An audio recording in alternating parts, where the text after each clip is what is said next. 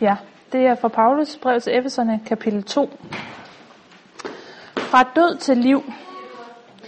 En gang var I åndeligt set døde på grund af jeres synd og oprør mod Gud. I fulgte strømmen og lod jer lede af tidsånden. I fulgte herskeren over de onde åndsmagter, den ånd, som stadig styrer dem, der lever i oprør mod Gud. Sådan har vi været alle sammen. Vores livsstil afspejlede de lidenskaber, der beherskede os, og vi gjorde alt, hvad vores lyster og tanker lukkede os til. Af natur var vi, som alle andre, under Guds vrede og dom. Men Gud er fuld af barmhjertighed. I sin store kærlighed gav han os, som var åndeligt døde midt i vores synder, et helt nyt liv sammen med Kristus. Men husk, at det er kun ved hans nåde, I fik del i det evige liv. Ikke alene har vi fået et nyt liv gennem Kristus, men vi har fået plads ved siden af ham i den himmelske verden. Hvad Gud har gjort for os, vil for altid være en demonstration af Guds fantastiske nåde og godhed. Ved Guds nåde er I frelst i kraft af jeres tro på Kristus. Det er ikke jeres egen fortjeneste, men en gave fra Gud. Det er ikke en belønning for gode gerninger, og derfor er der heller ingen, der har noget at prale af. Gud har gjort os til det, vi er. Vi er nye skabninger i Jesus Kristus, så vi kan gøre de gode gerninger, som Gud i forvejen har lagt til rette for os. I ved, at jøderne altid har betragtet sig selv som Guds særlige folk, og I andre blev ikke regnet for noget, fordi I ikke har det ydre tegn, som omskærelsen er, og derfor ikke hørte med til Guds folk. I levede engang uden kendskab til den messias, som skulle komme, og havde ikke adgang til de fordele, jøderne havde som Guds folk. I stod som fremmed over for de løfter, Gud havde I stod som fremmed over for de løfter, Gud havde givet i sine pakter. I levede uden håb og havde ingen Gud, I kunne vende jer til for hjælp. Men nu er det anderledes. Nu tilhører I Jesus, som er Messias. I, som engang var langt borte fra Gud, er nu kommet tæt på ham, for Messias døde jo også for jeres skyld. Det er ham, der har skabt fred mellem os. Ved sin lidelse og død gjorde han de to parter til et og nedbrød den mur af fjendskab, der tidligere adskilte os. Han afskaffede den jødiske lov med dens bud og forskrifter for at kunne gøre de to parter til et og skabe en helt ny menneskehed, der ved tro på ham har fundet fred. Hans mål var at forsone begge parter gennem, med Gud gennem sin død på korset, fjerne det gamle fjendskab mellem os og gøre os til et. Han kom med budskabet om fred, både til os jøder, der kendte Gud i forvejen, og til jer, som var langt borte fra Gud.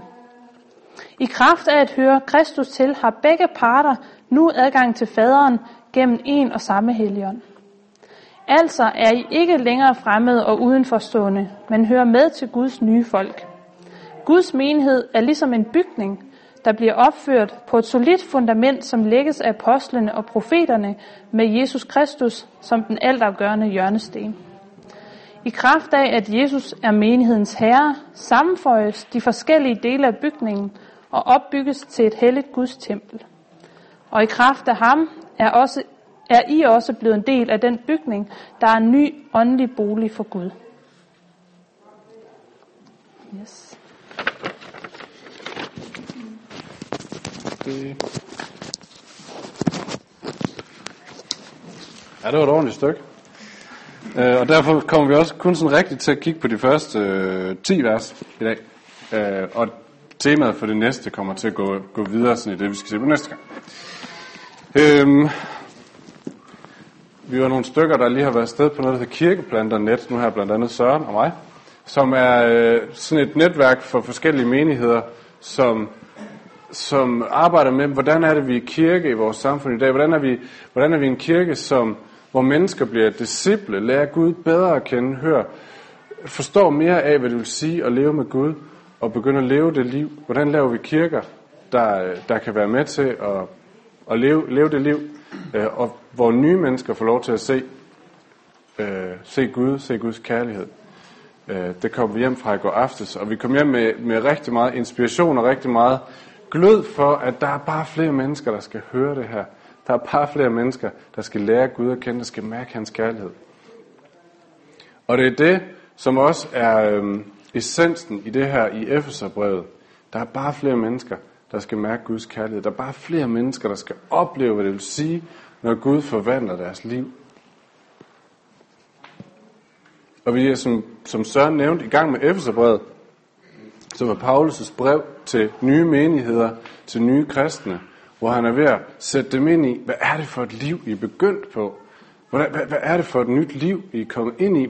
Og det her nye liv skaber nye fællesskaber. Hvad er det for nogle nye fællesskaber, I er en del af?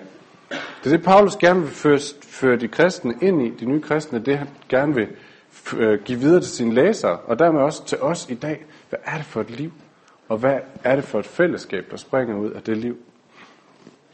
Og i bund og grund, hvordan er det, vi, hvordan ser det ud at høre det Gud siger?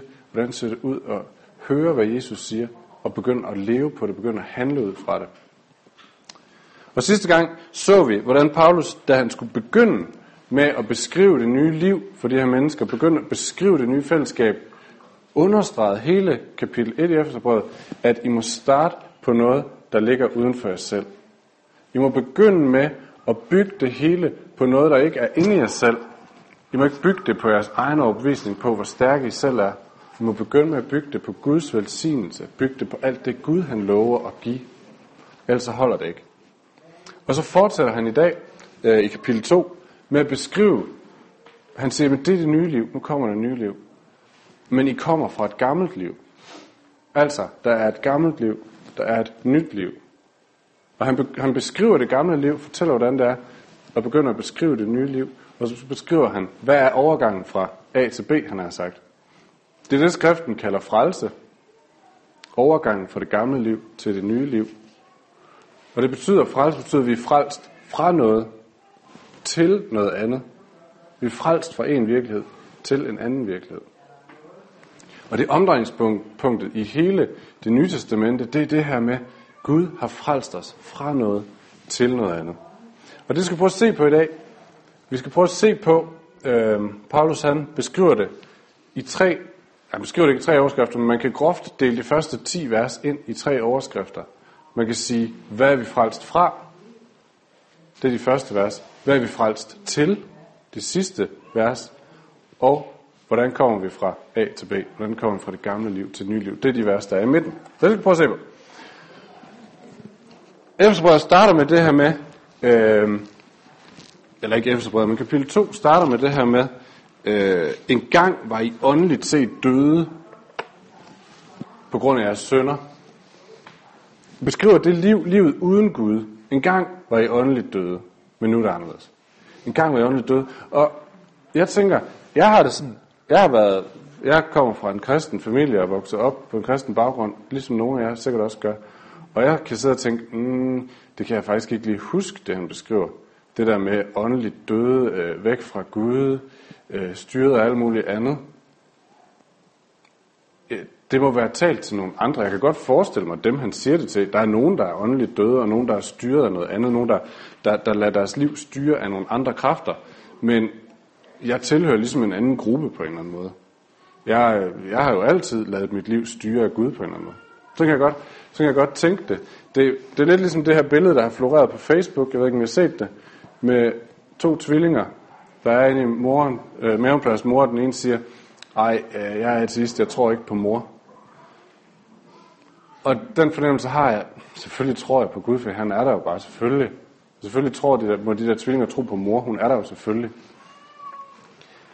Men Paulus siger her i vers 3, der, der siger han med det her med, at en gang var I åndeligt døde, så siger han, sådan har vi alle sammen været en gang. Sådan har vi alle sammen været en gang. Og for Paulus, der er jo det her faktisk en mere vanvittig udtalelse, end det er for mig at sige, at sådan har jeg været en gang.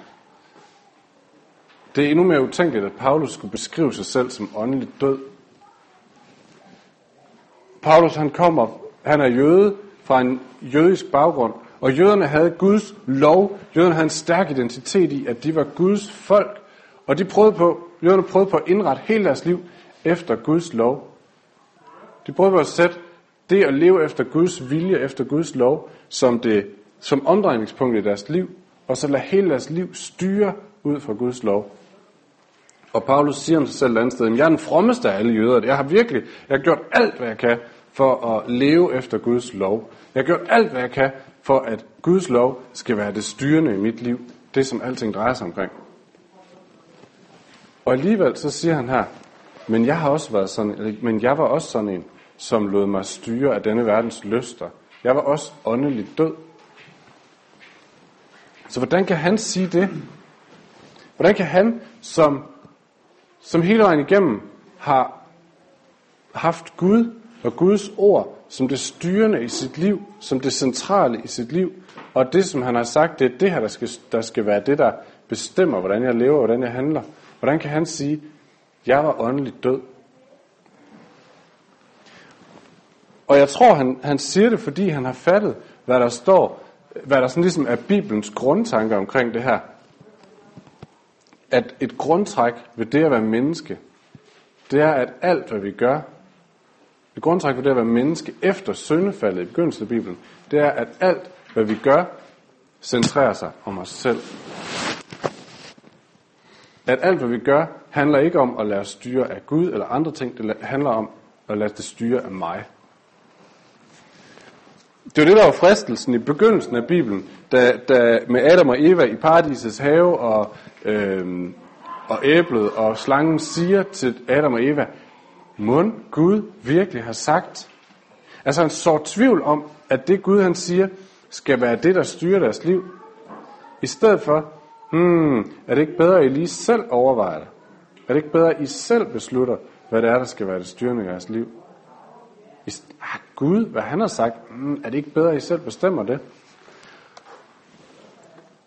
Og Luther, Luther vores, gode, vores gamle kirkefar, som har skrevet en masse af de, de uh, ting, som vi bruger i kirken i dag, han skriver sådan her i sin uh, en, en kommentar eller en forelæsning om romerbrevet, så kommer han med en, en, en kort og skarp definition af, hvad synd er. Han siger på latin, at synd er, at mennesket er en curvatus in se.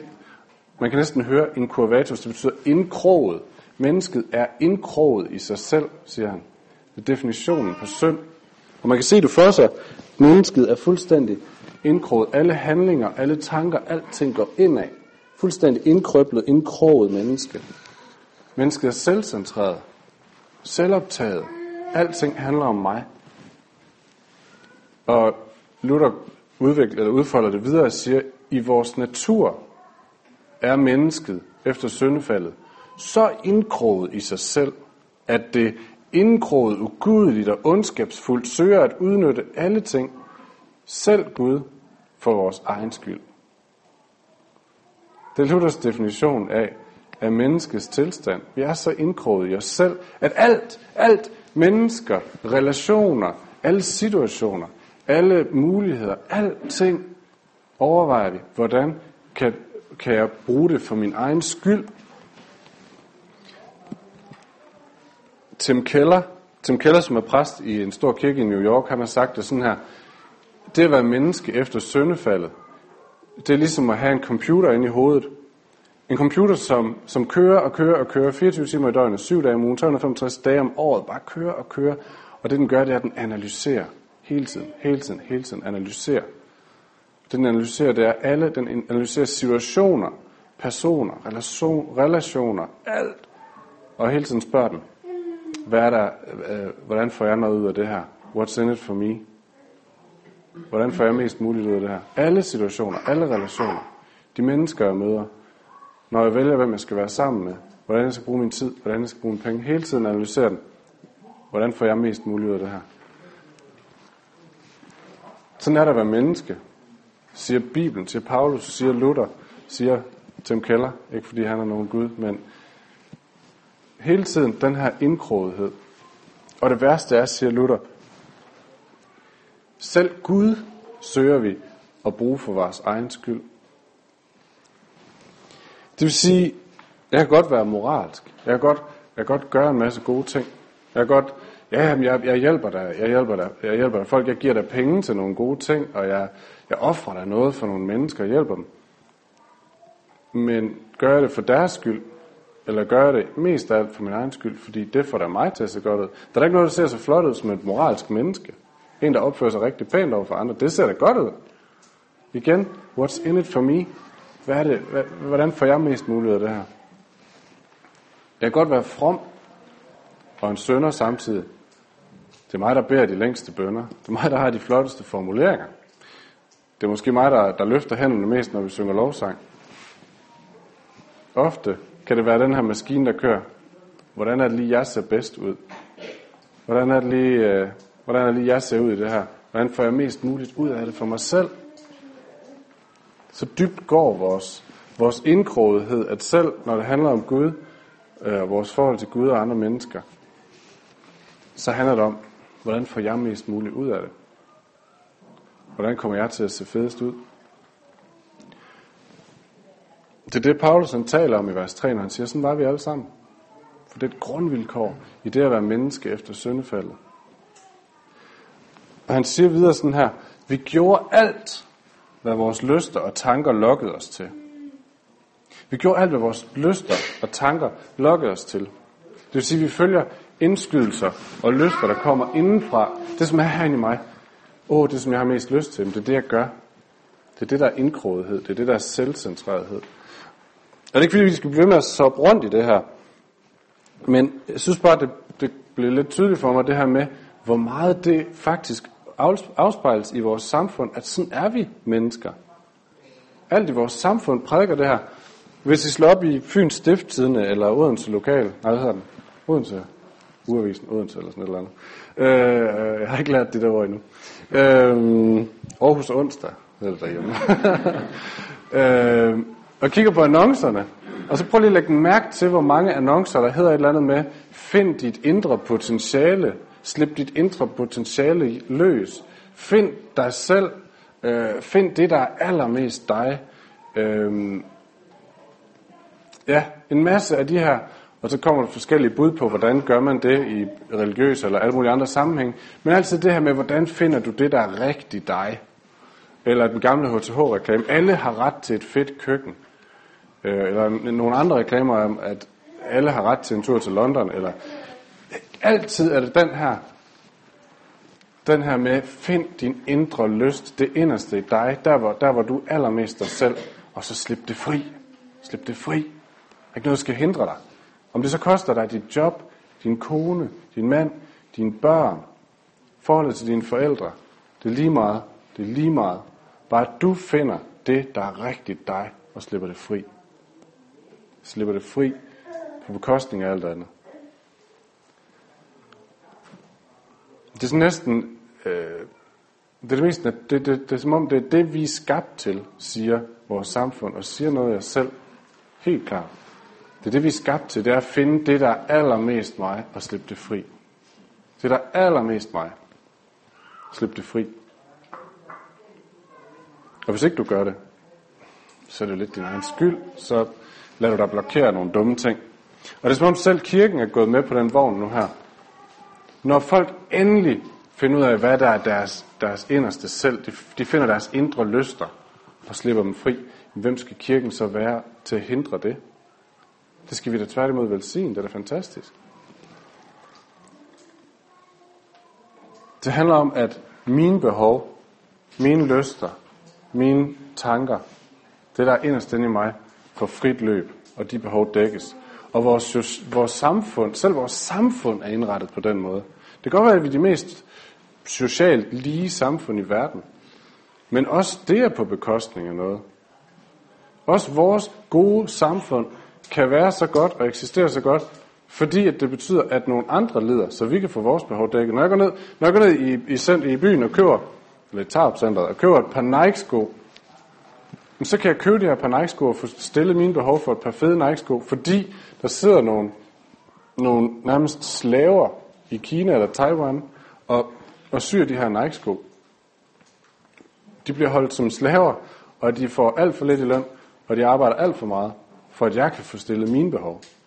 Og jeg ved det godt, men jeg kan ikke rigtig gøre noget ved det, fordi det er bare sådan, at hele vores samfund hænger sammen. Hvis jeg skal begynde et sted, så er det ikke til, jeg er ikke til at ane, hvor jeg skal begynde, eller hvor jeg skal stoppe, fordi det hele er på en eller anden måde bare indrettet på den måde.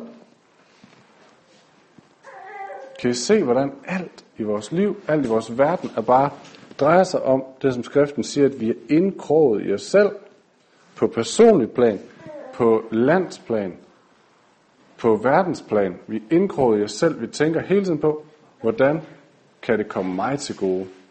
Lige meget hvad det koster. Hvordan kan det komme mig til gode?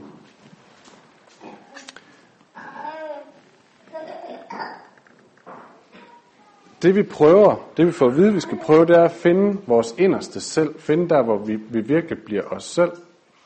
Og det skriften siger, og det vi får at vide, det er, find dine indre tanker og lyster. Slip dem fri, så bliver du selv.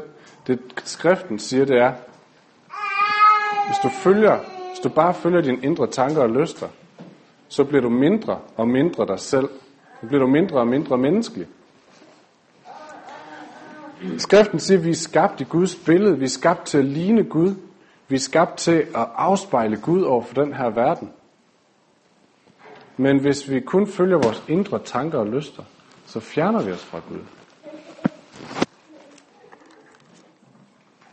Så det er vores udgangspunkt, siger Paulus, at alt i os er indkroget i os selv, og vil dybest set bare os selv. Det er livet uden Gud. Men hvad er det nye liv så? Hvad er det? Hvis det er det, vi er frelst fra, hvad er det så, vi er frelst til? Og det er det sidste vers i, i, øh, i de 10, vers, 10 vers, der der er, ikke så meget, der er ikke så meget information om, hvordan det konkret ser ud. Det følger i resten af brevet. Men der er nogle vigtige overskrifter, nogle vigtige principper, kan man sige for det. Blandt andet står der i vers 8, ved Guds nåde er I frelst, i kraft af jeres tro på Kristus. Det er ikke jeres egen fortjeneste, men en gave fra Gud. I Gud, ved Guds nåde er I frelst i kraft af jeres tro på Kristus. Det er ikke jeres egen fortjeneste, det er en gave fra Gud. Frelsen er en gave. Men nu tilbage til det her, lige det her begreb frelse. Fordi jeg kan mærke, at jeg falder over det på en eller anden måde. Jeg kan huske nogle gange, folk har spurgt mig, hvorfor er du, hvorfor er du kristen? Og, øh, og jeg, jeg kan mærke i det her spørgsmål, der ligger der, hvad får du ud af det? Og jeg kan mærke min lyst til at, at give folk et eller andet, hvor jeg kan sige, jamen det, det gør, at jeg er gladere om morgenen, når jeg står op, eller det gør, at jeg har en indre fred, eller altså, det må give mig et eller andet, at jeg er kristen nu og her. Og nu kan jeg få den her fornemmelse, når jeg så svarer, jamen, jeg, jeg er frelst.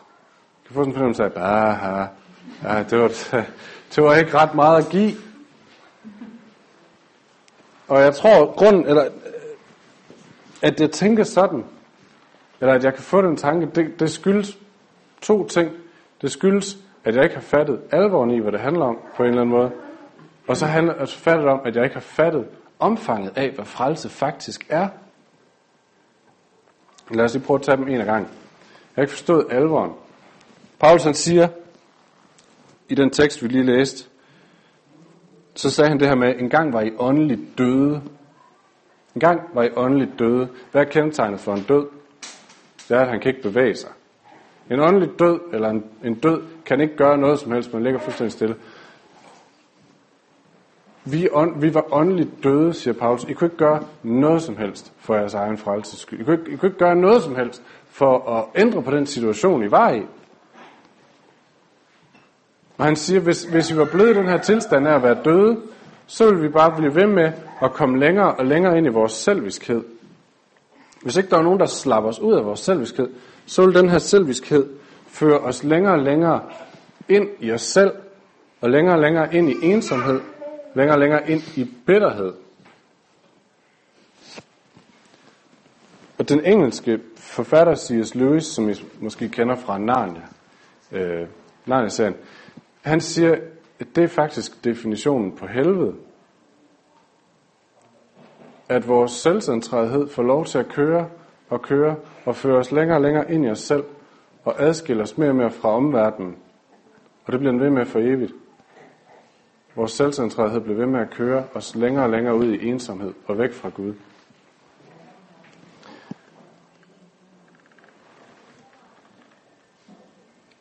Og Paul siger, I var døde i jeres i jeres sønder. Vi kunne ikke gøre noget som helst for at ændre på den situation. I var døde i jeres indkrogethed. Den kørte bare i ring for jer, det blev værre og værre. Men så siger han, i Kristus er vi gjort levende.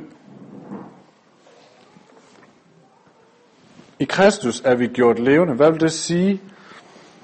Det er mange ting, og frelse er mange ting. Men lad os bare se, hvad der står her.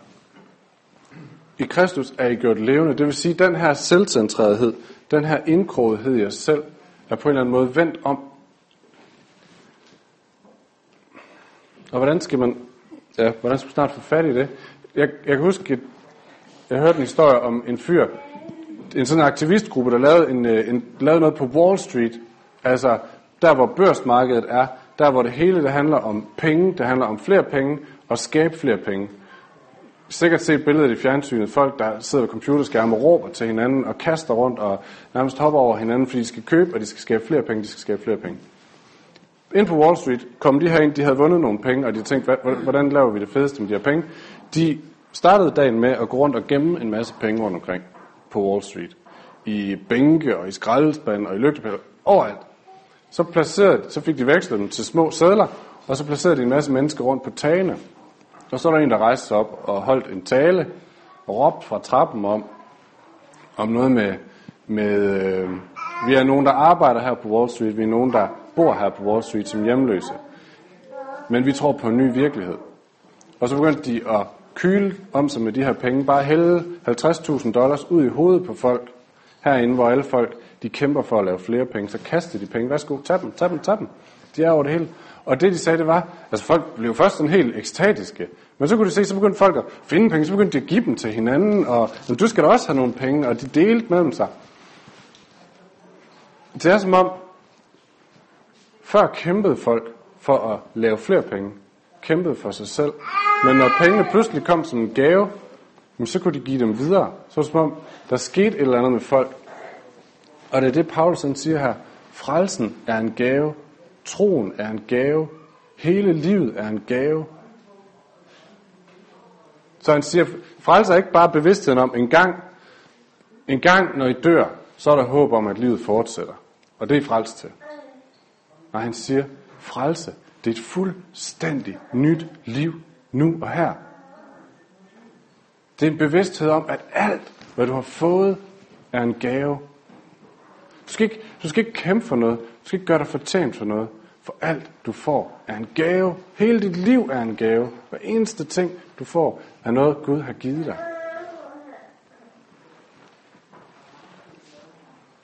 Hvad betyder det at, at se sit liv som en gave? Hvordan ændrer det livet at se det som en gave? Og begynde at forstå, at mit liv, mine ting, min tro, alt i mit liv har jeg fået som en gave.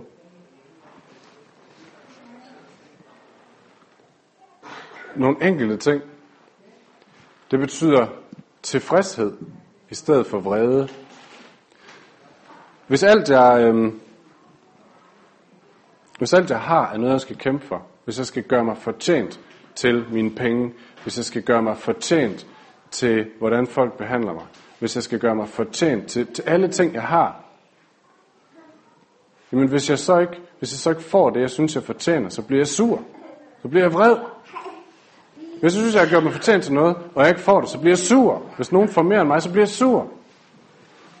Men hvis jeg ved, at alt, jeg har fået, er en gave, det er noget, jeg får givet hver eneste dag, så giver det en anden tilfredshed. Så behøver jeg ikke kæmpe for det. Så behøver jeg ikke være misundelig over det. For jeg har fået det som en gave. Det betyder også en ro. Jeg behøver ikke at kæmpe for at få en masse ting. For jeg har fået det givet. At se sit liv som et gave og være, og være frelst betyder en ro, fordi der er ikke noget, jeg behøver at kæmpe for længere. Øh, jeg behøver ikke kæmpe for min egen identitet. Jeg behøver ikke kæmpe for min egen værdi længere. Det er lidt ligesom forskellen øh, på at være før kærester og være i et fast forhold. Jeg ved ikke, om I, om I kan huske det, eller om I, om I er der lige nu, eller jeg har sikkert altid været der i hvert fald. Før kærester, det eneste, man tænker på, det er, hvordan ser jeg ud lige nu? Øh, hvem er det nu lige, hun snakker med lige nu? Kigger hun mere på ham der, end hun kigger på mig? Var det nu sjovt nok, det jeg lige sagde? Ej, det var virkelig, ej, det var nok også virkelig dumt, øh, at jeg sagde det, sådan som jeg sagde det der. Eller det, jeg skrev til hende, ah, det var også lidt kikset. Hele tiden er det en kamp for, at hun skal se mig, og at hun skal synes, at jeg er sødere end ham, end alle de andre, hun snakker med. Det er en kamp, det er en kamp hele tiden. Øh, og, og, og, og, og jeg er urolig hele tiden, for hvad nu? Hvad nu, hvis hun kigger mere på de andre, end hun kigger på mig? Men lige så snart, lige så snart man har fået en ring på, eller lige så snart man har, man har aftalt, det er os to, baby, så er der en anden ro, så er der en anden fred, så er der en anden tilfredshed. Fordi jeg ved, det er os to. Jeg ved, at hun har givet sig selv til mig. Og jeg skal ikke kæmpe for det hver eneste dag. Det skal ikke føre til dogenskab. Selvfølgelig skal det ikke føre til dogenskab. Jeg skal stadigvæk kæmpe for, den, hun synes, jeg er sød. Men det giver en anden ro, når man får det som en gave. Og så siger Paulus en ting til, som det fører til det her med at være frelst, det her med at få sit liv som en gave. Han siger til sidst, vi er nye skabninger i Jesus Kristus, så vi kan gøre de gode gerninger, som Gud i forvejen har lagt til rette for os. Gør de gode gerninger, som Gud i forvejen har lagt til rette for os. Der er mange, der tænker, at jeg tænker, vi tænker, gode gerninger, okay, nu skal jeg ud og begynde at ofre mig selv. Øh, og det er egentlig noget, jeg ikke har lyst til, og, men jeg skal stramme mig an. Det Paulus han siger her, okay, Gud har givet jer som en del af den frelse, han har givet jer, som en del af de gaver, han giver jer, så har han givet jer en masse gode gerninger at begynde at vandre i. Han har lagt det foran jer. I kan begynde at være at sprede hans kærlighed.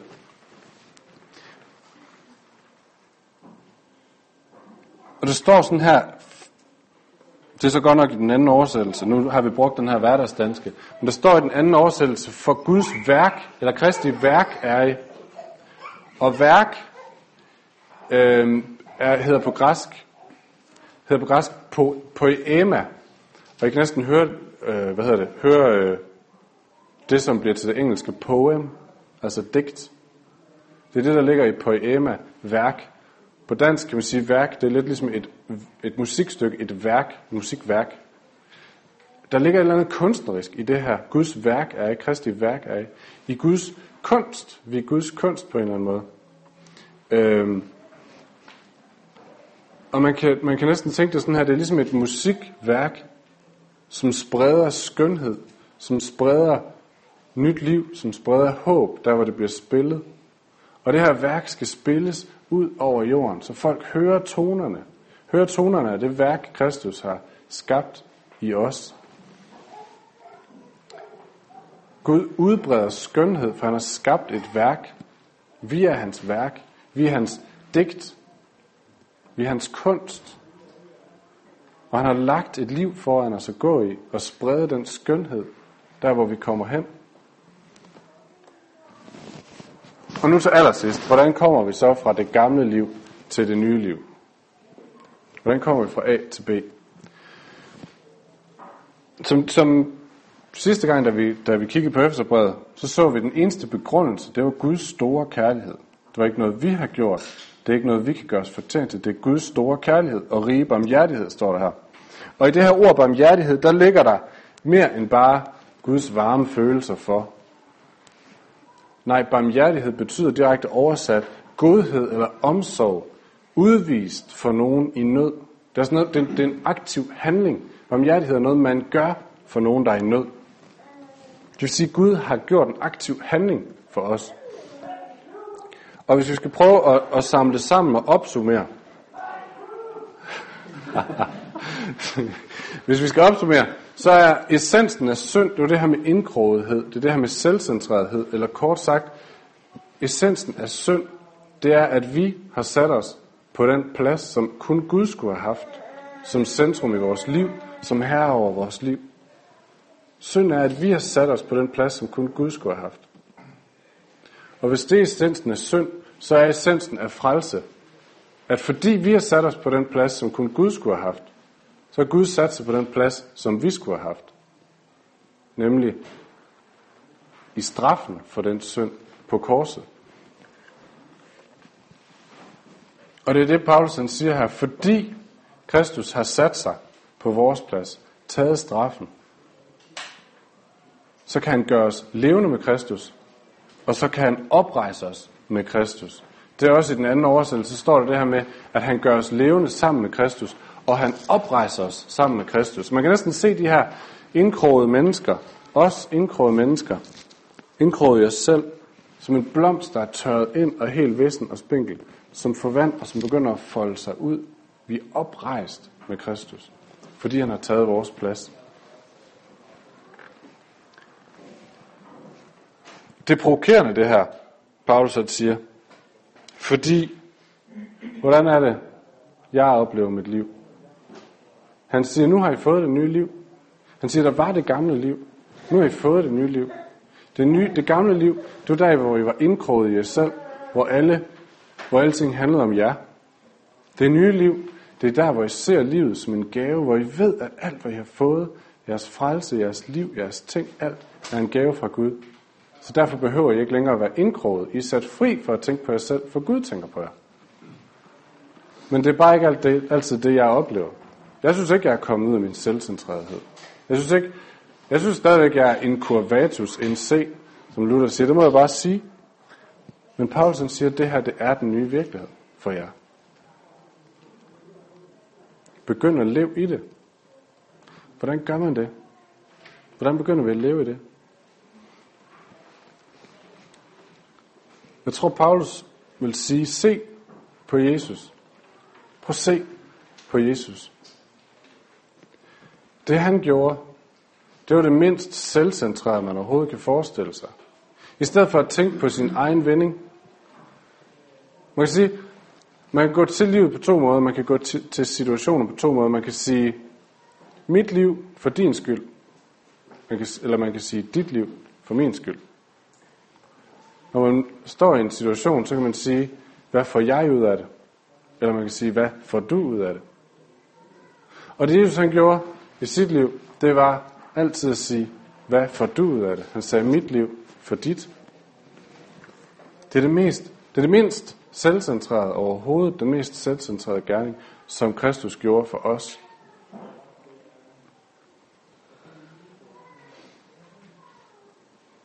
Og det er, den, det er det, vi må se på. Det er det, han har gjort for os. Det er det, vi må lægge os ind i.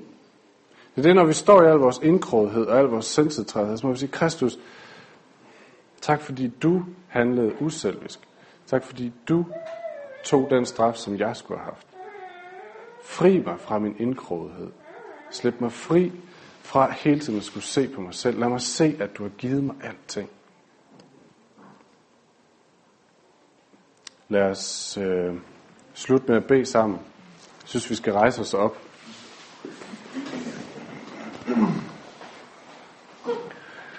Herre Jesus, tak for din frelse. Herre Jesus, tak fordi du så, du ser vores situation indkroget i os selv, som vi ofte er. Og du lyder os ikke sejle vores egen sø, du lyder os ikke blive i en ond cirkel af selvcentrerethed. Nej, du kom, og så rettede du vores krogede krop ud. Og du gav os alt det, som vi kæmpede for i os selv. Det gav du os som gave, og sagde, nu behøver I ikke kæmpe mere. For du har fået alt, hvad du har brug for. Du er mit elskede barn. Du er værdifuld i mine øjne. Du offrede alt for os. Du sagde mit liv for dit. Tak fordi du løfter os op sammen med dig. Kristus, du løfter os op til at få en hædersplads ved din side. Og du sætter os i et nyt liv, hvor vi ser, at alt, hvad vi har, har vi fået fra dig. Her hjælp os til at leve i det. Hjælp os til at kaste vores indgrådighed og vores selvcentrerethed over for dig. Og tage dit nye liv i stedet for. Hjælp os til at leve i dit nye liv.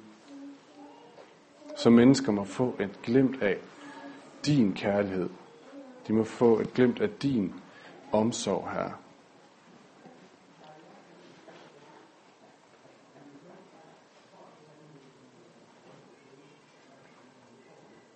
Amen.